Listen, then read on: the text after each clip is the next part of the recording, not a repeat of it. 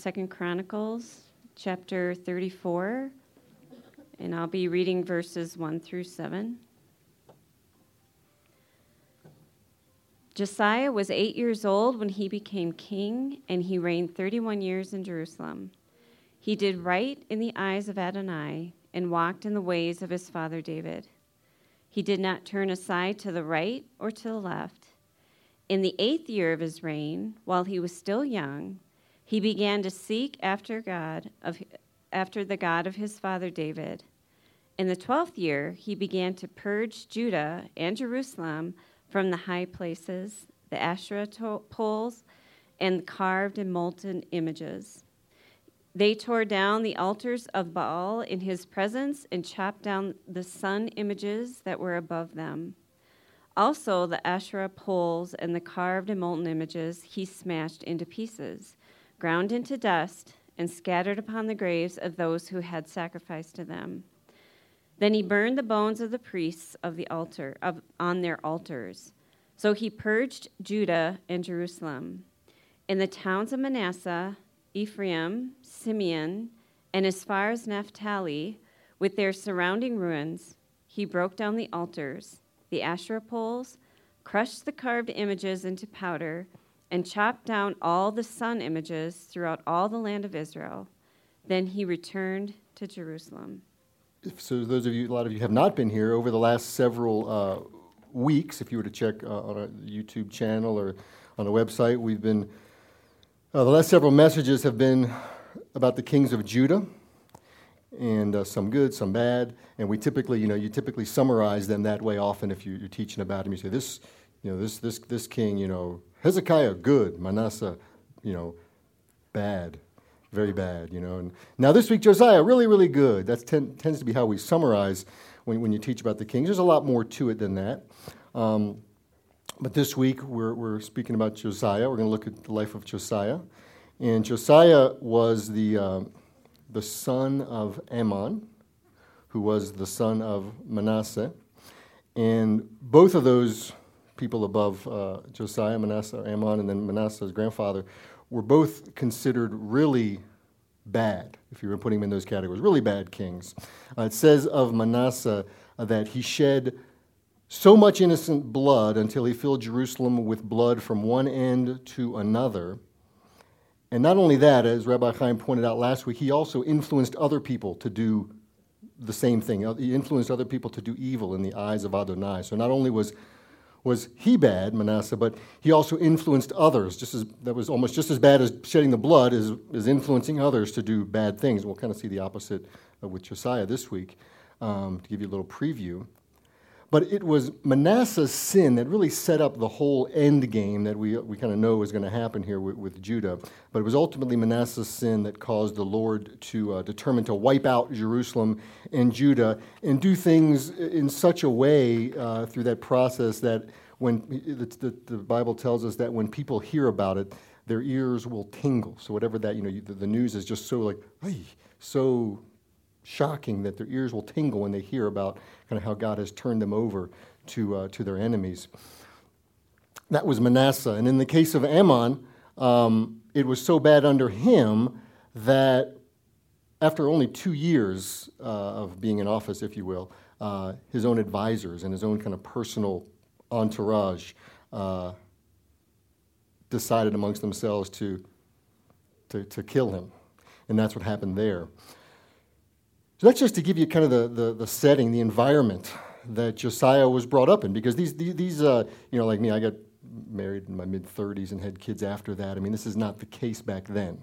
You know, 16, 15, 16, you're having kids. And so this is the environment that Josiah, uh, even in his young formative years there, uh, even before we, we see him here, that, that's kind of the environment that he ascended the throne under at the ripe old age of, of eight, as, as Tracy read. So, but what we do see with Josiah is that, you know, after a, a, certain amount of time in office, he began some very aggressive reforms. That's often what you hear about. Uh, some very um, ambitious cleanup, if you will, in the immediate vicinity where he was, and even beyond, kind of expanded the kingdom. He did the typical things we, we read about. Uh, some of the other good kings doing, just in a more even aggressive way in terms of you know, taking down the Asherah poles and breaking things and smashing them and, and grinding them to powder and all this kind of stuff. Uh, he just deposed the, the pagan kings. He killed the, I mean, the pagan uh, uh, images, and he, he killed the priests, people that were involved in some of those pagan rites. And then we see that he refurbished the temple, and then he celebrated a Passover that was considered to be the most observant and traditional Passover that was celebrated ever since the time of Samuel, and then at the time of the writing of Chronicles and Kings, even that time forward. So that's kind of the, the summary uh, of, of Josiah. And there's lots of details. I mean, quite frankly, you know, this we're preaching about several chapters uh, in in Second Kings and the parallel passages. Some of the same, some more uh, detail in Second Chronicles.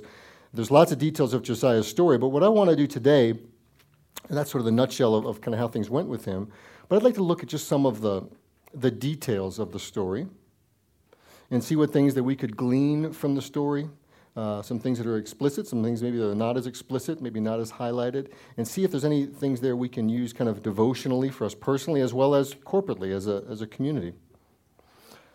So that's what we're going to do. So in, in Second Chronicles, I had uh, I'm going to go back and forth between some of the two stories because there's different things uh, in in both uh, recordings and Chronicles and Kings. But in Second Chronicles, as was read today, as it was started off, the story of Josiah starts off by saying that Josiah did right in the eyes of Adonai, and that he walked in the ways of his father David. He did not turn aside to the right or to the left. And at a very young age, basically the, the text there gives an age, uh, kind of the age of uh, uh, Isaac, when he was the binding of Isaac and so forth, when he was a young boy in Na'ar, he began to seek after the God of his father David, is what the text says. So, a bunch of things I want, to, I want us to consider here, just in that, that first, uh, first part of the, of the text of Chronicles, is that, that he did upright. He did, he did the upright things, what it says in Hebrew. He did the upright things, as implied, in the eyes of Adonai. Uh, upright, I probably taught this uh, to you before, the, the Hebrew word yashar the, the mnemonic devices. Yes, sir. Yes, sir. Yashar. Upright, upstanding. Really just means vertical or upright. And in this sense, in terms of the adjective that's being used here, um, the descriptive sense, it means something that is something that is done that's fitting, it's appropriate, or something that is honest. And specifically, this is the key here with this text, is that he did these fitting or honest things um, that were fitting or honest or just in the eyes of the Lord. That's really key here. Because we have a lot of choices in life, you know. We can choose to do things that, are, uh, that will gain us respect and acceptance of others, and the approval of others, and the admiration of others, and so forth. And, and quite frankly, that's often what we choose. Even maybe not consciously sometimes, but we're always sort of, that's sort of our standard, you know. We have lots of choices. We can choose to be accepted and respected by others, um, or we can seek to do those things that are pleasing in God's eyes. And the truth is, is that those things do actually overlap. I think often we, we think, you know, this is an either or situation. You know, you're either pleasing God or you're pleasing other people. And you know the answer here in this congregation, right? Yes and no.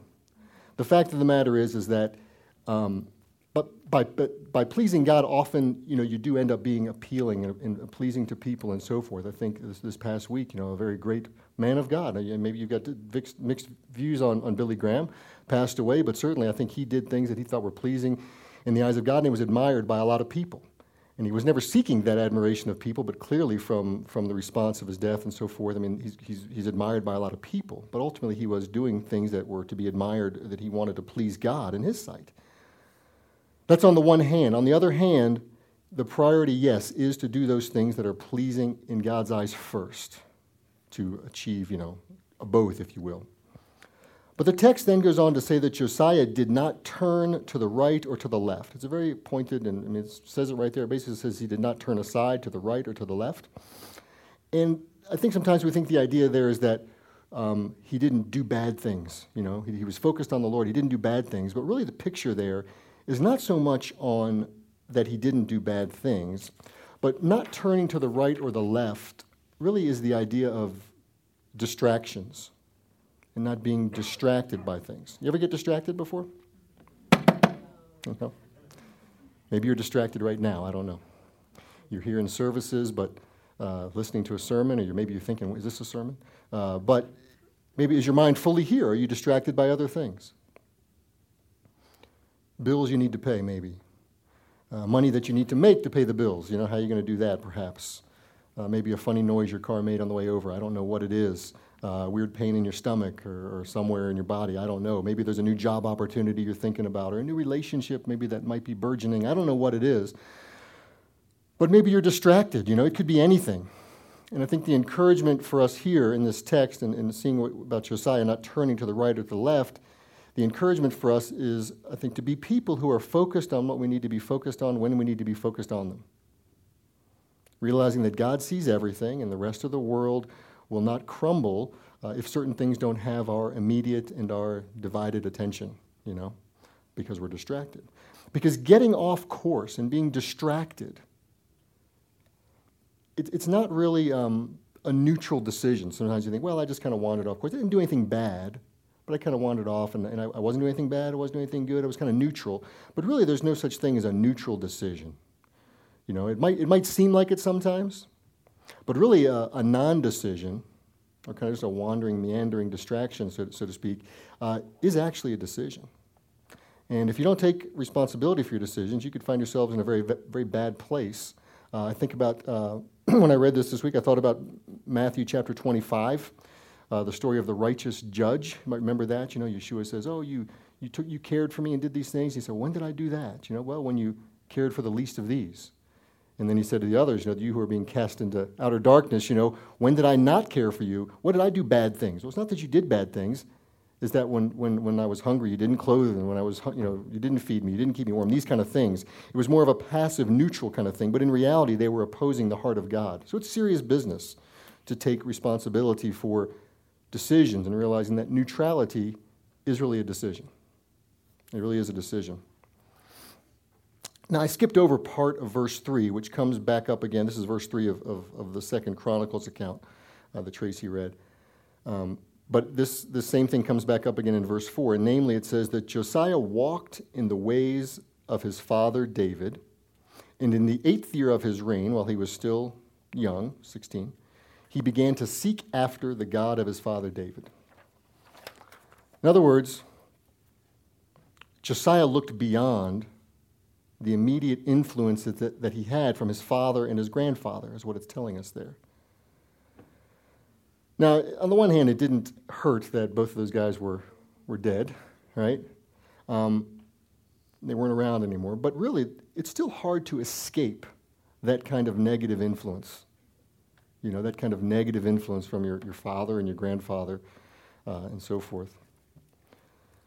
So how did he do it? I mean, the text just says, oh, he just he, he sought after David and he went after the ways of his father David. How did he do it? Was it just brute strength that he did it? Just determination by this eight year old, the 16 year old? Was it the power of the Holy Spirit?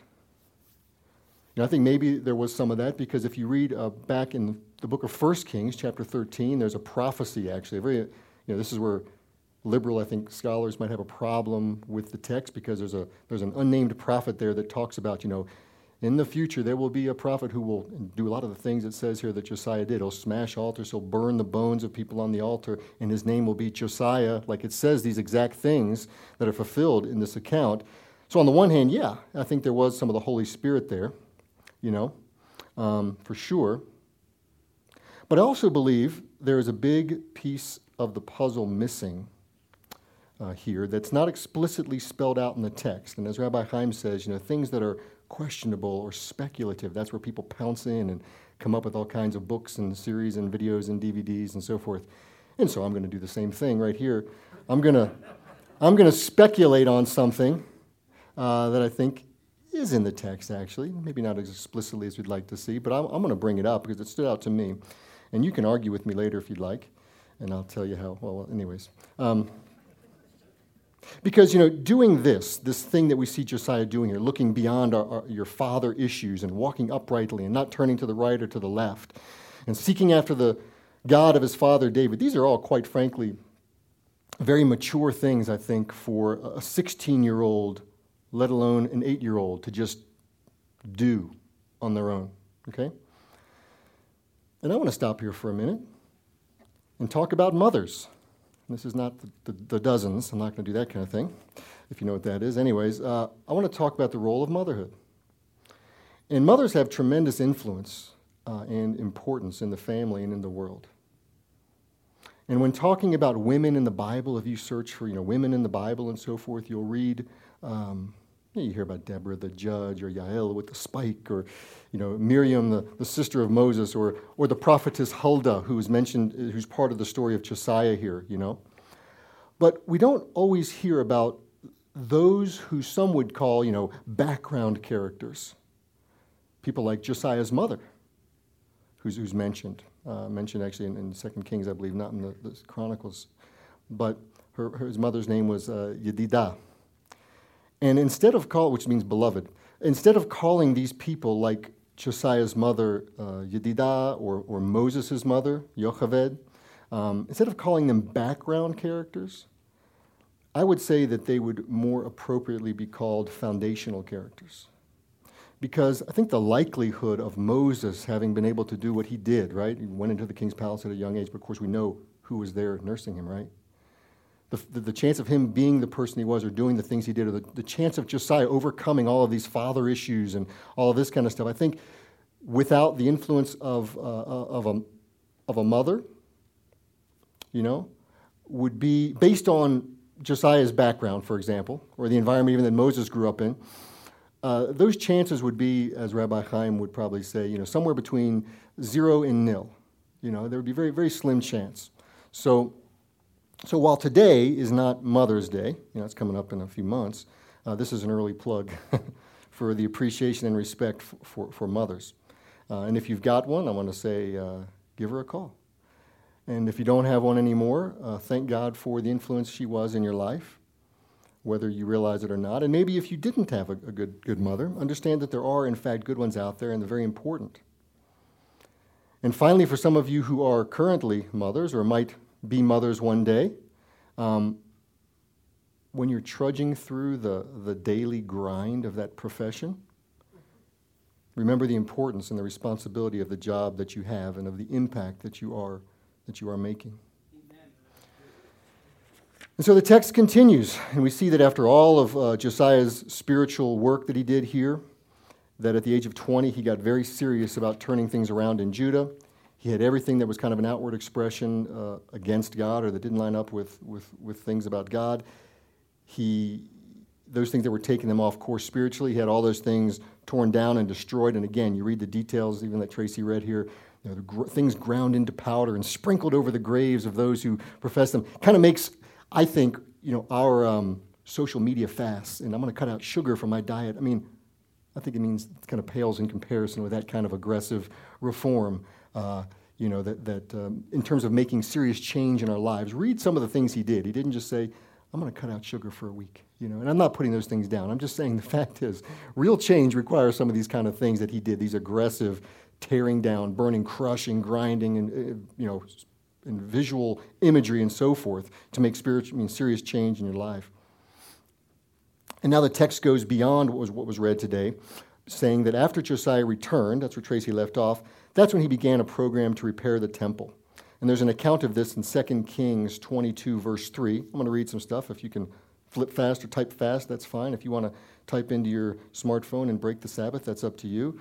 I don't mind, but um, but if you have a paper uh, paper Bible, you can you can turn it. I'm just teasing. Second Kings 22, verse 3. So it came to pass in the uh, 18th year of King Josiah that the king of Shaphan, son of Azaliah, son of Meshullam, this is where I didn't have you read, Trace, so I was talking, the son of, uh, I'm sorry, the, the, uh, the scribe to the house of Adonai, saying, Go up to Hilkiah the Kohen Gadol and let him weigh the silver that has been brought to the house of Adonai, and let him in turn give it to the workmen that are in the house of Adonai to repair the damages to the house, to the carpenters, builders, and masons, and for buying timber and cut stone to repair the house. However, there was no accounting made with them for the silver given into their hand, for they dealt faithfully. Now, on the one hand, actually, this lines up a lot with what Michael was talking about today in the parts of the body and how everything had to work together and so forth. Um, but what stood out to me and what I like here is this picture of this group effort, you know, the variety of the things that were needed and also the, the trust that was displayed there. And I bring this up because I know for some of the, the youth in this room, I know uh, Sue, Dr. Sue Hecht is going to be, uh, he's planning on talking to the youth maybe about work and how God wants you to serve Him in work, and how one's work is a testimony, and how one's work uh, matters to God. And I think we see a, a, piece of that picture here in, in verses 3 to 7 of chapter 22. You know, we see this kind of this progression, this transfer of information to Josiah, to transfer down to other people, a transfer of money, and then actually no accounting of the money. And how each person in that chain was important. They were trusted, they were valuable. Uh, there was lots of opportunity for things to go differently. There was lots of opportunity for impropriety, skimming of money. There was lots of opportunity for somebody to, you know, have, to transmit the message a little bit differently. I want to put it in my terms and kind of put my spin on it and what I think is important, not what came down from above and so forth. But the fact is that didn't happen. Everybody was, was upright. Everyone was critical. Everyone was important. Everyone was trusted. Everywhere from, from King Josiah to the overseers to the, the guys that were going out to Home Depot to buy the stuff, you know, with the money, all that, you know, for the project. And I think that, that kind of tells us that, you know, your place in this world and in the kingdom of God is very important. And your work, the work that you do um, here on Shabbat or outside of Shabbat, it's very important. It's very important, very much does matter to God, whether you're the boss, whether you're the purchaser, uh, whether you're the one that's hammering in the nails, no matter what. It's very important. And we see that in this process, that uh, the scroll was discovered. You'll see that you know if you read this text, maybe you're familiar with it. As they're doing the things in the temple and refurbishing and so forth, they find a scroll. And people want to speculate, well, what scroll was it? Some say, oh, it was just the scroll of Deuteronomy because it affected them so much when they read it. They thought, oh my gosh, we're not doing these things that we read in the scroll. It's very obvious. Um, could have been Deuteronomy talking about the blessings and curses, or could have been the entire Torah. The word Torah is used there. We don't know necessarily. Um, but in any event, when Josiah read it, he understood it. Or when it was read to him, he understood what it said, and he knew they were in trouble. Uh, further on, after what Tracy read in, in Second Chronicles, um, if you were, if you want to mark those two, those are probably the two places I might be flipping back and forth. Second Chronicles 22 in that area, and then uh, I'm sorry, Second Chronicles 34, and then Second Kings 22. But I'm going to read them too.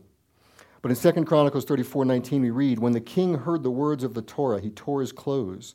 The king commanded Hilkiah, Ahikam, son of Shaphan, uh, Adon, I'm sorry, Abdon, son of Micha, Shaphan the scribe, and Asaiah, the king's servant, saying, Go, inquire of Adonai for me and for the remnant in Israel and in Judah concerning the words of the book that has been found. For great is the wrath of Adonai that will be poured out upon us, because our fathers did not observe the word of Adonai to do according to all that is written in the scroll. So the scroll then, you know, is brought to Huldah the prophetess, and she confirms the bad news. And I'm going to skim a little bit here in verse, uh, I'm sorry, in, in chapter 34, verse 24. This is Huldah speaking. She says, Thus says Adonai, pay attention because I'm about to bring disaster on this place. You know, all the curses that are written in the book that, the, you know, that have been read before the king of Judah, for they've forsaken me and they've burned incense to other gods. As Michael said, incense is prayer and worship, that idea, in order to, to provoke me. Therefore, my wrath will be poured out upon this place, and it will not be quenched. But to the king of Judah who sent you to inquire of Adonai, thus you will say to him, Because your heart was tender and you humbled yourself before God, when you heard his words against this place, your eyes will not see all the evil that I will bring upon this place and upon the inhabitants. Now, I skipped a few things there. I'm going to get back to them. But the big picture delivered by, by Adonai here through Huldah is that um, everybody but the king is toast, right? That's pretty much the message. That's the paraphrase. Now, when the word got back to Josiah, we see that he gathered everyone together. He stood up in his place, it says, and it says that uh, he proclaimed his commitment to follow the Lord from here on out. And he also made everyone else get up and say the same thing. In other words, you know, Josiah could have simply been reclusive with that good news. You know, ah, well, nothing's going to happen to me. You know, I'm not going to see any of this stuff. And he could have lived out the rest of his life in peace based on that promise. But he didn't. He strengthened his resolve even more, and that included involving the other people. You know, did he have hope for them? It's pretty clear he had some kind of hope that maybe this wouldn't transpire exactly as, as it was said. This is, again, as I said earlier, basically the opposite of what we see Manasseh doing by influencing others to bad. This is Josiah saying, you know, I know I'm spared, so to speak, but I want to inf- use this influence. I want to influence you guys to return to the Lord. You know, each one of us is responsible for people beyond ourselves. You know that? Even if you're being neutral and just showing up or not showing up, there's an influence that you're exerting on other people. And it's very important to keep this in mind because otherwise, you know, you spend your, your whole lives just looking out for number one and uh, trying to keep out of harm's way. And, and the reality is, there's more to life than just your own personal well being. And moreover, that's, that's God's heart as well. And we, we must also realize that God's ways and thoughts, though, are not always our ways and thoughts. Did you know that? Look at verse 28. This is, the, this is the promise that God makes to Josiah. It's in both places in Chronicles and Kings. This is through Huldah. She says, I will gather you to your fathers, and you will be gathered to your grave in shalom. Now, this sounds pretty good, right? I think if you were thinking about what kind of how, how am I going to die? You know, I don't want to die. I'm going to die one day unless the Lord comes back. And how would you like it to happen? I think the idea of being gathered to your grave in shalom sounds kind of nice, doesn't it? I don't know about you. I can you kind of picture, you know, um, maybe a ripe old age, right?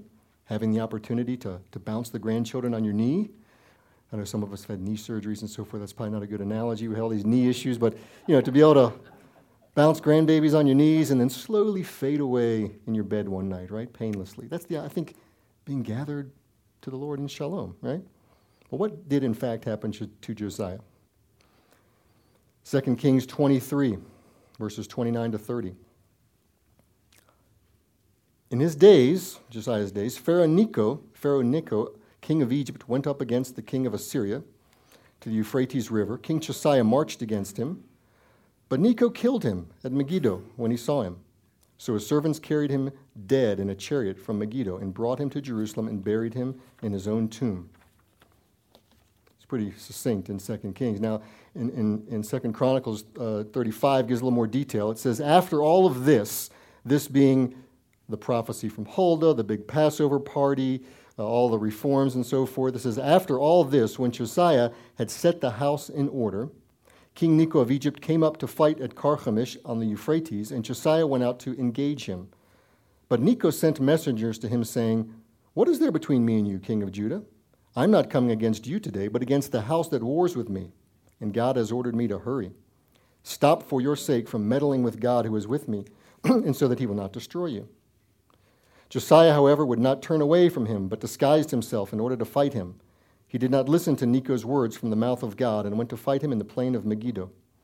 Archers shot King Josiah, and the king said to his servants, Take me away, for I am seriously wounded. So his servants carried him out in the chariot, and, and the same thing before he, he died. He was brought to Jerusalem, and all Judah mourned uh, over Josiah. Well, so much for, uh, again, bouncing the grandchildren on his knees, right? And slipping off quietly into death as an old man. He was 39 at this point. He had a son at that point, but really, from our perspective, it seemed like his life had really just begun. And this happened to him, and God said, You're going to be gathered to your, your grave in shalom and so forth. Now, why did Josiah we, we, you know, choose to fight with, uh, with Necho? No one really knows. I'm not going to speculate here big time. It does seem like there's probably some political reason for that, and the fact that he was trying it was with the Assyrians as, as allies, and he didn't want he wanted to protect the, the areas he had kind of cleansed and didn't have the strong influence uh, against him anymore. No one knows really. Um, but regardless, at the end of the day, we see, at least from the Second Chronicles uh, account, that he was opposing God's plans and he ended up being killed by an archer in battle.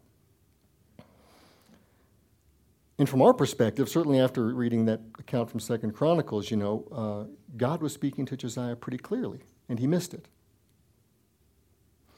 But we really shouldn't fault him too much for that.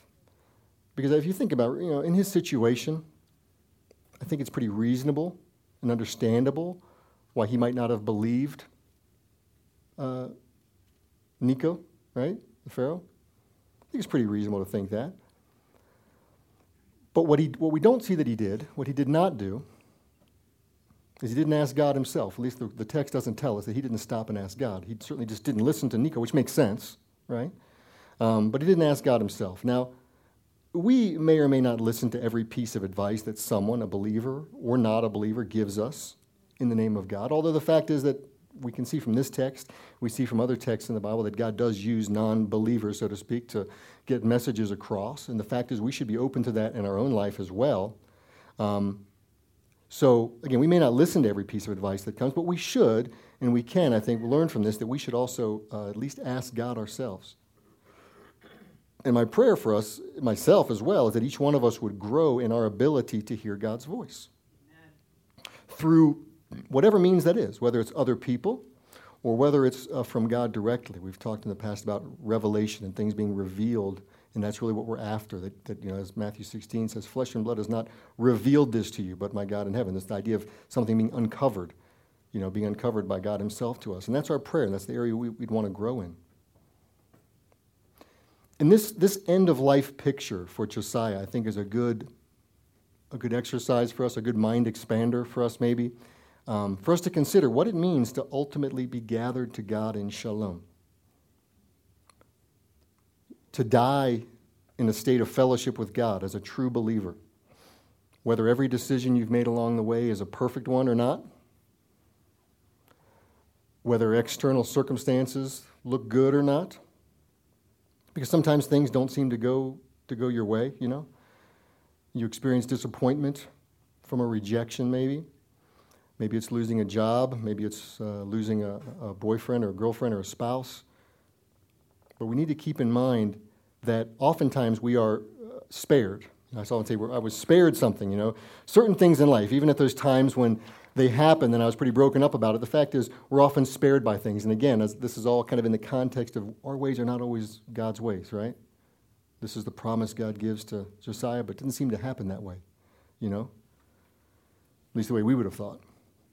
So, regardless of, of life's circumstances, whether you, whether you die at home or whether you uh, are in a hospital or in the front lines of battle, I think that is what gathered, uh, being gathered to, to God in shalom means to live and to die in a state of fellowship with Him as a true believer, understanding that He loves you and He's with you, regardless of the decisions that you might make all the time and regardless of sometimes the external circumstances. The only real decision that really matters uh, is the one you make to trust in Him and, and, to trust in His plan of salvation and through belief in, in Yeshua the Messiah and to walk in His ways. That's the real only decision that really matters.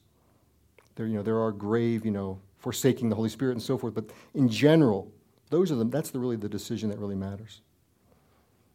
And when we consider the life and the work of Josiah, we see somebody that truly did have a heart for God from a, from a young age likely influenced by his mother, as she helped him to overcome the, the terrible legacy that immediately preceded him with his father and his grandfather. His heart for God did translate into a, a genuine concern for others, for those that were in, in under his purview and his sphere of influence. You know, he encouraged others by helping them realize that their work was important and trusting them with, with duties and so forth, and that their work mattered to God. But ultimately, even Josiah, even Josiah missed part of God's plan. And, maybe, maybe he was even disobedient to God. We, we can certainly make that, that, con- that conclusion. And that, that that did affect, at least from our perspective, the length of his life and the length of his reign. And so, as great, as great of a son of David, descendant of David as Josiah was, he still, he still fell short. And he's, again, when you say, who was the greatest king in Judah? Most likely it's always going to be Josiah. Hezekiah was good, but he, you know, even, even better than that was Josiah. So even him, this great son of David, who sought after David, really did fall short. But I'm talking about him today because I do think that he's still a good model for us. And we also know that David's greatest son, Yeshua, will one day return to earth. And when he comes back, he'll win the battle that I think Josiah, you know, actually on the very place, the very spot where Josiah failed. If you know uh, the, the plain of Megiddo, you've heard of Armageddon, you've heard of Har, Har Sinai Har, it's the, it's the Hebrew word for mountain. It's the same place. Armageddon is the Mount of, Mount of Megiddo, same place. So that greatest son of David will actually win the battle that takes place at that same spot. So, as we conclude today, let's remember the life and the work of King Josiah, and let's look forward to the future life with that greatest son of David, Yeshua. Let's pray.